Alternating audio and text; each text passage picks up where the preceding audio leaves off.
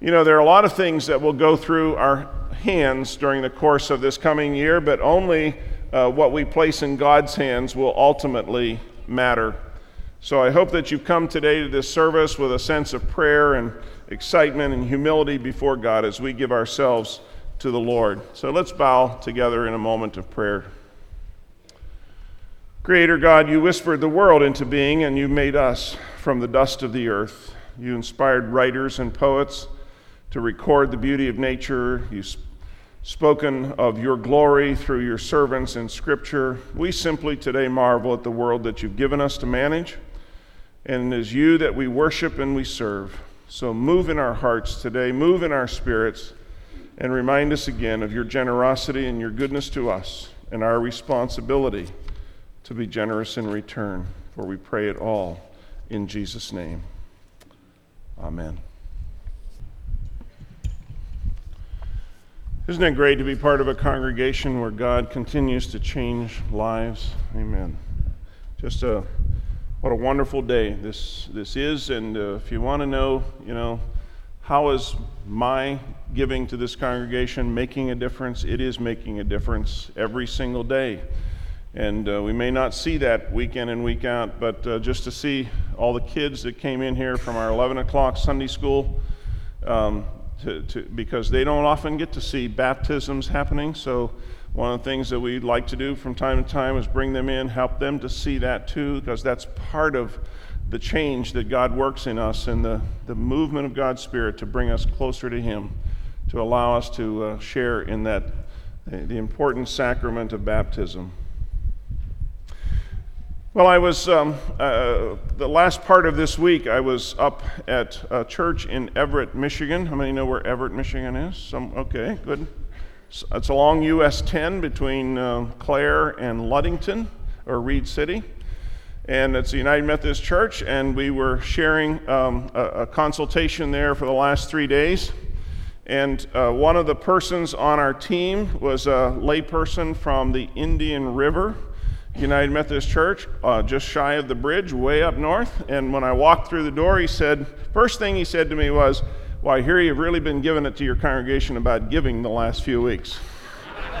so you see, Redeemer's influence is spread far and wide across the state. I said, Well, that's not exactly true, um, but we do teach on it. Well, the truth be told, uh, there are many people who come to church who would be happy if we avoided the whole subject of finances and giving. And over the years, um, I've been convinced that some of the folks in local churches where I've served would rather have had elective surgery or a root canal or something rather than come on the Sunday when we talk about stewardship and the giving of our lives uh, to God. You know, but it's really hard to avoid f- talking about finances, even in the life of the church. Uh, we spend most of our life trying to make money and trying to spend money. Uh, so it's not surprising that the Bible is filled with stories about money how to make it, how to spend it, how to save it, and how to give it away. In fact, in the first three Gospels Matthew, Mark, and Luke one verse out of every six has to do with money in one way or another. And thir- uh, 16 of the 38 parables, the stories that Jesus told, uh, money's involved in those stories. And what that means is you can't read the Bible very much without realizing that what we do with our money is very important to God. Uh, the way we use the money that God gives us is really the acid test of our spirituality. We can say many things, but the way we spend our money tells the truth about our heart. And so, this is the final and third and final message in this series called Where is Your Heart? Last week, we started looking at the words of the Apostle Paul that he wrote to the church at Corinth. Um, before, though we return to Second Corinthians in chapter 9, I want to just say a word about tithing because we've been talking about this word uh, over the last couple of weeks. And I'm, sometimes I think there are folks who might not exactly understand what we mean by that. So the word tithe comes from the Old Testament, it's a Hebrew word that literally means one tenth. And when we tithe, we're giving 10% of our income. For instance, to tithe uh, on $1,000 would mean we give $100. To tithe on $537, we give $53.70. You get the idea. But a tithe is 10% of, of what we make.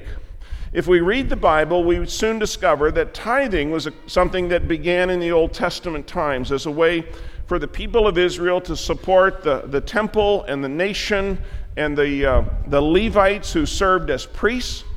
And when we come to the New Testament, we discover that there is no verse. There is not one single verse in the New Testament that says to Christians, you must tithe. But there's also not one verse that says, um, you are forbidden, or, or uh, you know, so it's neither required or forbidden.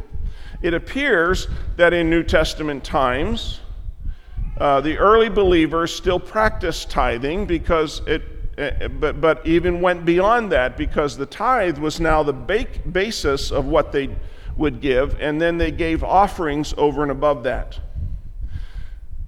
Why, does, why do churches continue to use the concept of tithing? Well, it makes sense as a helpful way to gauge our giving. Let me give you a personal suggestion to those of you who may struggle in this area. It's possible that you're new to the faith, you're, or you haven't brought, been brought up with uh, the example of tithing, as some of us were, or maybe uh, you were, you're just so overcommitted financially that giving 10% isn't feasible for you right now. Our, our encouragement for you is why not set a goal of moving toward the tithe? You know, if you only uh, really look at your income now and you're giving 1% or 2%, how about uh, asking God to help you move toward that one more percent the next month or the next year until you reach the 10%? If you haven't started, I encourage you to do that. Maybe try tithing a paycheck, tithing for one month, tithing for three months. Give it a start as a statement of your faith that God can do what God has promised to do, and that is that He will meet all of your needs. God never said, I'll, I'll take care of all of your wants and your needs. God said, I'll provide all that you need. And it will be an encouragement to you, and I encourage you to do that because it sets an example for your children, for your grandchildren. It's a spiritual discipline uh, that we sort of balk at, at uh, engaging in, but it is doable. Now, I want to just give you a, a, a personal word. Uh, Jan and I learned to tithe as kids. Our parents taught us to put God first in our life. We have built our marriage and our family on that same value. And this summer, we'll be married 40 years. Sometimes tithing our income has not been easy. Sometimes we have given uh, more than our tithe. We've also put three kids through college. We've helped several other families uh, with their financial needs. We know that what it's like to make minimum salary. We know what it's like to need car repairs, do all the same, uh, same things that you have to do. But our resolve to put God first in our life has never changed. And we can assure you of this we have never run out of money. Sometimes we've been close, sometimes we've been right on the edge, sometimes, but we have never missed paying a bill or being able to feed our family. Through the tight seminary years, through the move to Michigan, the birth of three children, buying a home for the first time, being a couple years without a job, through it all, we've never regretted tithing and putting God first. Not a single moment. God has always taken care of us when we've honored Him. So I commend tithing to you as a useful and helpful guideline uh, for your giving. But with that, I want us to look again at uh, just a, a, quick look at 2 Corinthians chapter 9 this morning, beginning with verse 12. And the Apostle Paul here mentions uh, four great results of generous giving. And the first one is this generous giving supplies the needs of the saints. Verse 12 says, So two th- good things will result from this ministry of giving. The needs of the believers in Jerusalem will be met, and they will joyfully express their thanks to God. Your giving, Paul says, is fully supplying the needs of the saints. That, that makes sense. When we give, we're helping other people out. Paul says that what happens when we give to meet the needs of the church and the people around us is something very sacred. It's a ministry. When we give to help other people, we please God just as much as the person who's standing uh, to preach, or the leaders uh, who, uh, who are leading, or the singers who sing, or the teachers who teach. Giving is a ministry in which all of us can share. And that's reason enough to give. Most of us have a, a bit of a built in uh, selfishness in us, don't we? It's part of our basic nature. In a day of high prices and unemployment and a lot of uncertainty, it's easy to focus all of our energy on building up our net worth and forgetting about other people. But when we give money to a worthy cause, when we cook a meal for a family, when we give a bag of groceries, when we slip, you know, anonymously slip a $20 bill in an envelope and mail it, when we do those kinds of things, we move to meet the real needs of the people around us, and we're doing exactly what God expects us to do. We're supplying the needs of the saints. Secondly, Paul says, giving, generous giving causes a great outpouring of praise to God. Look at verse 13. As a result of your ministry, they will give glory to God, for your generosity to them and to all believers will prove that you are obedient to the good news of Christ. Let me tell you the story about one couple uh, who were faithful in their church who ran headlong into some really, really bad times. They started to experience not just a, not just a few, but a whole string of setbacks unemployment, sickness, losing their home uh, family problems of every description. At one point, the wife became pregnant, was expecting twins, and late in the pregnancy, complications developed, and one of the babies died before delivery. And about that time, the husband got sick.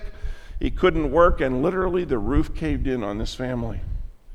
And the church rallied to their cause, raised money on their behalf. They bought groceries, prepared meals, paid the rent church members began to take care of the children and do chores around the house until this family could get back on their feet. Sometime later, after the crisis had passed, the wife sent the church a note that read something like this She said, I thank God for all that you've done. God used you to help us when we really needed help. I mean, I'm so glad to be part of a church that cares. That note illustrates exactly what St. Paul was saying in 2 Corinthians chapter 9. Give, our giving not only meets physical needs, but the goal is that it also creates a great chorus of thanksgiving to rise up before God. And hopefully, others will know that we do it in the name of Christ. And the one who went about doing good, and they will glorify God who makes the giving possible. Now, the third point that Paul makes is generous giving proves our obedience to the gospel. Verse 13. Paul says, For your generosity to them and to all the believers will prove that you are obedient to the good news of Christ. Now, maybe you've seen the bumper sticker that says, If you were arrested for being a Christian, would there be enough evidence to convict you? I like that. It's kind of sobering thought, isn't it? What evidence would bring would you bring from your life that would prove that you are a Christ follower? Well, you know, one of the, uh, the major pieces is our bank account. That's Exhibit A. If you look at your checkbook, if you look at your bank statement, you'll discover something profound about, about your faith or your lack of it.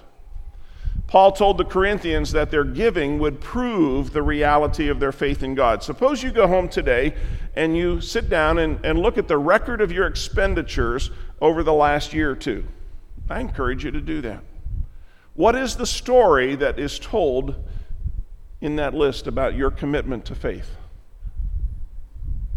I know that I'm making a lot of you a little uncomfortable this morning because some people just don't like to hear us talk about uh, candidly or directly about giving. After, after all, we say there's, there's more to being a Christian than giving money or food or clothes, and that's all true. And some have more to give, and some have uh, almost nothing to give. That's true again. And we argue that giving is a private matter between us and God, and that is true, sort of. But all these points, as good as they are, cannot evade this message by the Apostle Paul, who said, Our giving either proves or disproves the genuineness of our faith commitment. Why? Because giving is at the very heart of our faith. A stingy Christian is a contradiction in terms. Whatever we have of any value has been given to us by God. And, and, and He gave it to us so that we could share it with other people. And the Christian who hoards financially is surely the world's biggest fool. Now, in your worship folder today is an insert, and you probably already have looked at it, but it looks like this. And it just talks about our congregation's giving pattern uh, in 2014. I just want to highlight that very quickly and note that kind of drew a line right across um, after the first three steps. This is called a step chart, and it shows uh, where you can find your own uh, place in the congregation in terms of what you have been uh, giving over the years. And it starts with zero and goes up to $300 a week. But you'll notice that from about $20 a week on up is about 230 uh, families or individuals in the life of our congregation. And from $20 a week down to zero, uh, about 233. Recently, um, our finance team sat down with a stewardship consultant out of Dallas, one of the major companies in the United States who do this for a living, and we said, um, how do we motivate uh, maybe that group that's number it's 51 on the zero scale? Now these are not um, families that are uh, disattached to redeemer. These the, the numbers here all reflect families who worship here on a regular basis who consider this their church home. But at the very first step on that scale is uh, zero no recordable giving for the entire year.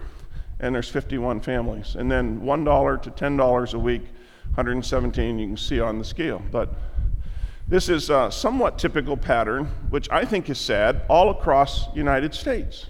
That about 50% of any congregation is the fo- are the folks who support almost the entire ministry of, of a church. And that's a kind of a universal uh, statistic all across uh, America. Um, okay. I'll go back to St. Paul because I'm on safer ground talking about St. Paul than I am about this. Um, so I want you to look at verse 14 uh, in, in chapter 9, and that is the fourth point that Paul makes. And he says that generous giving gains prayer partners. Uh, many of us would not have thought about this particular result, but Paul says it very clearly. He says, And they will pray for you with deep affection because of the overflowing grace of God that God has given to you. Thank God for this gift too wonderful for words. Now, I want you to notice the phrase, they will pray for you. When the Corinthians gave money to help the poor saints in Jerusalem, a spiritual bond formed.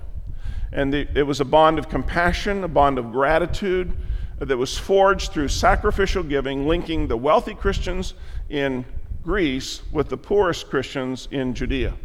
And Paul says that the saints in Jerusalem put the Corinthians on their prayer list. Why? Because they were so grateful uh, that their needs had been met. And that gives uh, us the final impetus toward generosity, and that is give to the needy. Who knows? Some, granted, will never acknowledge uh, what you do for them. Some will think that they're entitled to it.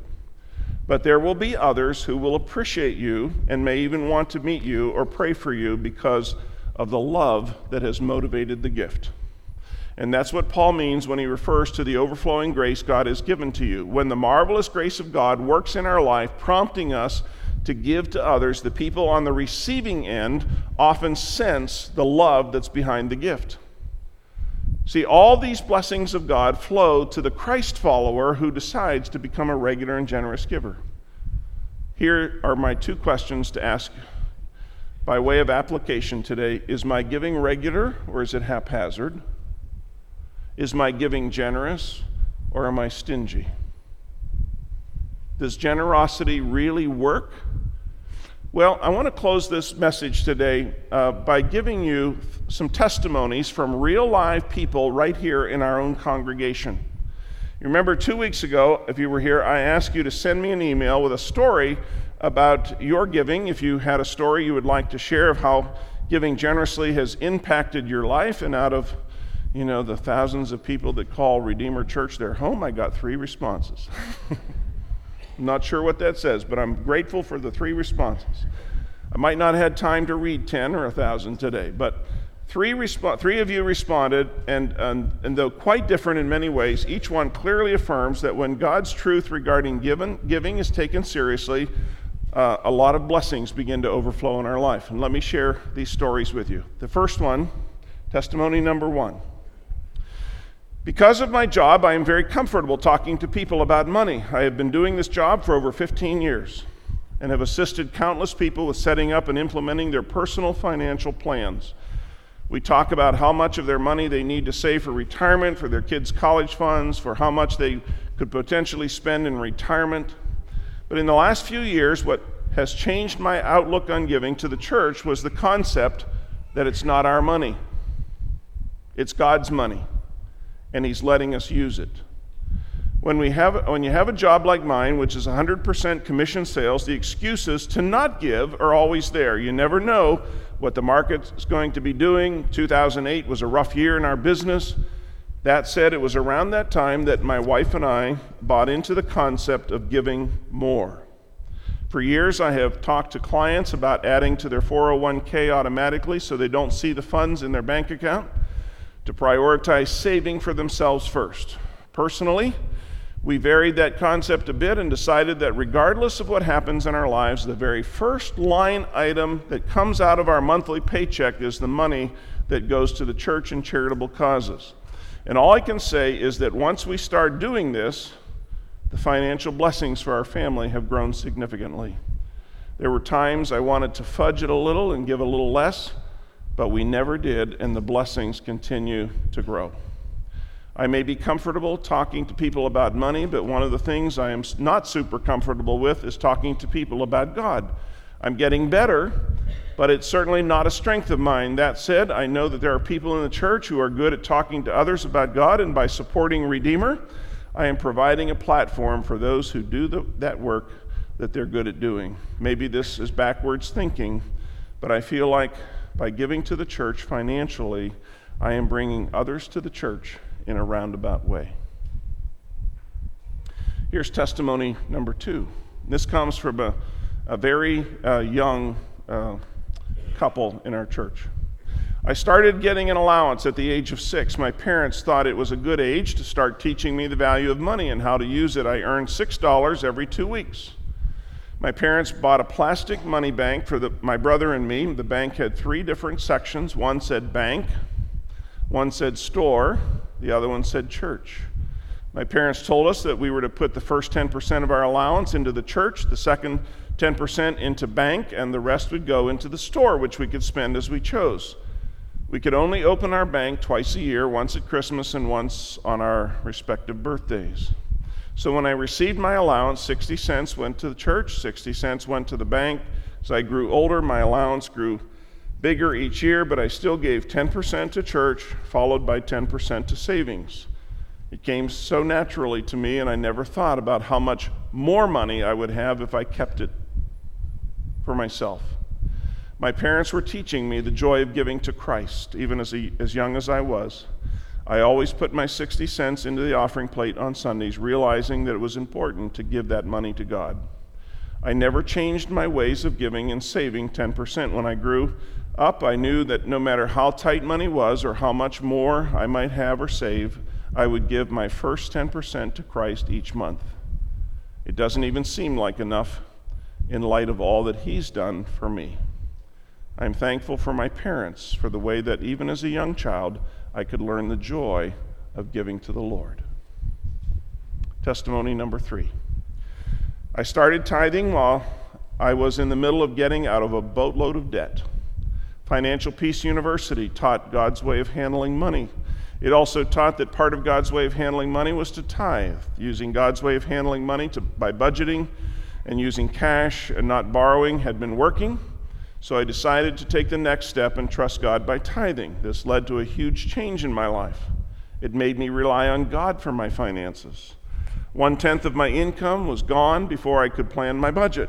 I had to rely on God to show me how to make it work and how to continue getting out of debt, especially when my income took a downturn shortly thereafter.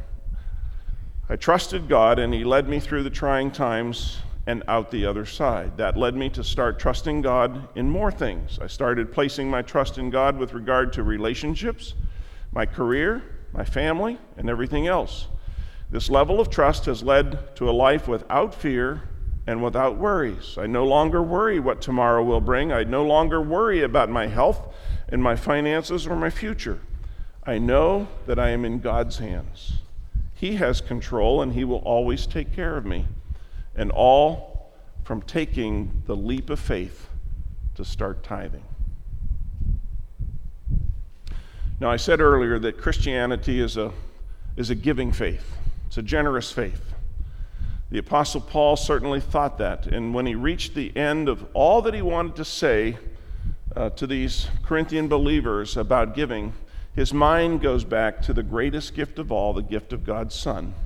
And verse 15, he says, This is a gift too wonderful to, for words. And I think what Paul means to say is something like this If we're going to go to the bank and withdraw all of our money and give it away, if we were to sell our car and give the money to the poor, if we were to give the clothes off our back and the food off our table to world missions, if we were to give everything we have and everything we are, it wouldn't be as much as God has already given us when He gave us His Son. God can never owe us anything. We can never outgive God when we come to the end of our giving and we sort of pat ourselves on the back at the end of the year for what a wonderful person we have been. God invites us to take a look at the cross and the dying Son of God and realize that we, have, we don't even know what giving is about. See, Jesus is God's gift, too wonderful for words, and anything that we do pales by comparison. So, you know what? For me, this is personal. I will not hold back and I will not be stingy, and I want to continue to be a generous giver. If God really did love the world so much that He gave me His only Son, then I want to follow Him and give whatever I can. I want to, and, and I can do no less than that. Let me close with just a short story. It's about a man by the name of Maxey Jarman who was president of the Genesco Shoe Company. Mr. Jarman was a wealthy man, a well uh, known Christian layperson who loved uh, to give money to support God's work around the world.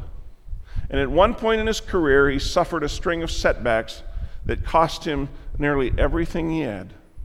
And as he struggled to put his life back together, a friend of his asked him if he regretted giving away all the money that he had given away over the years. And he was quick to say, Oh no. Not at all. I only lost what I kept for myself.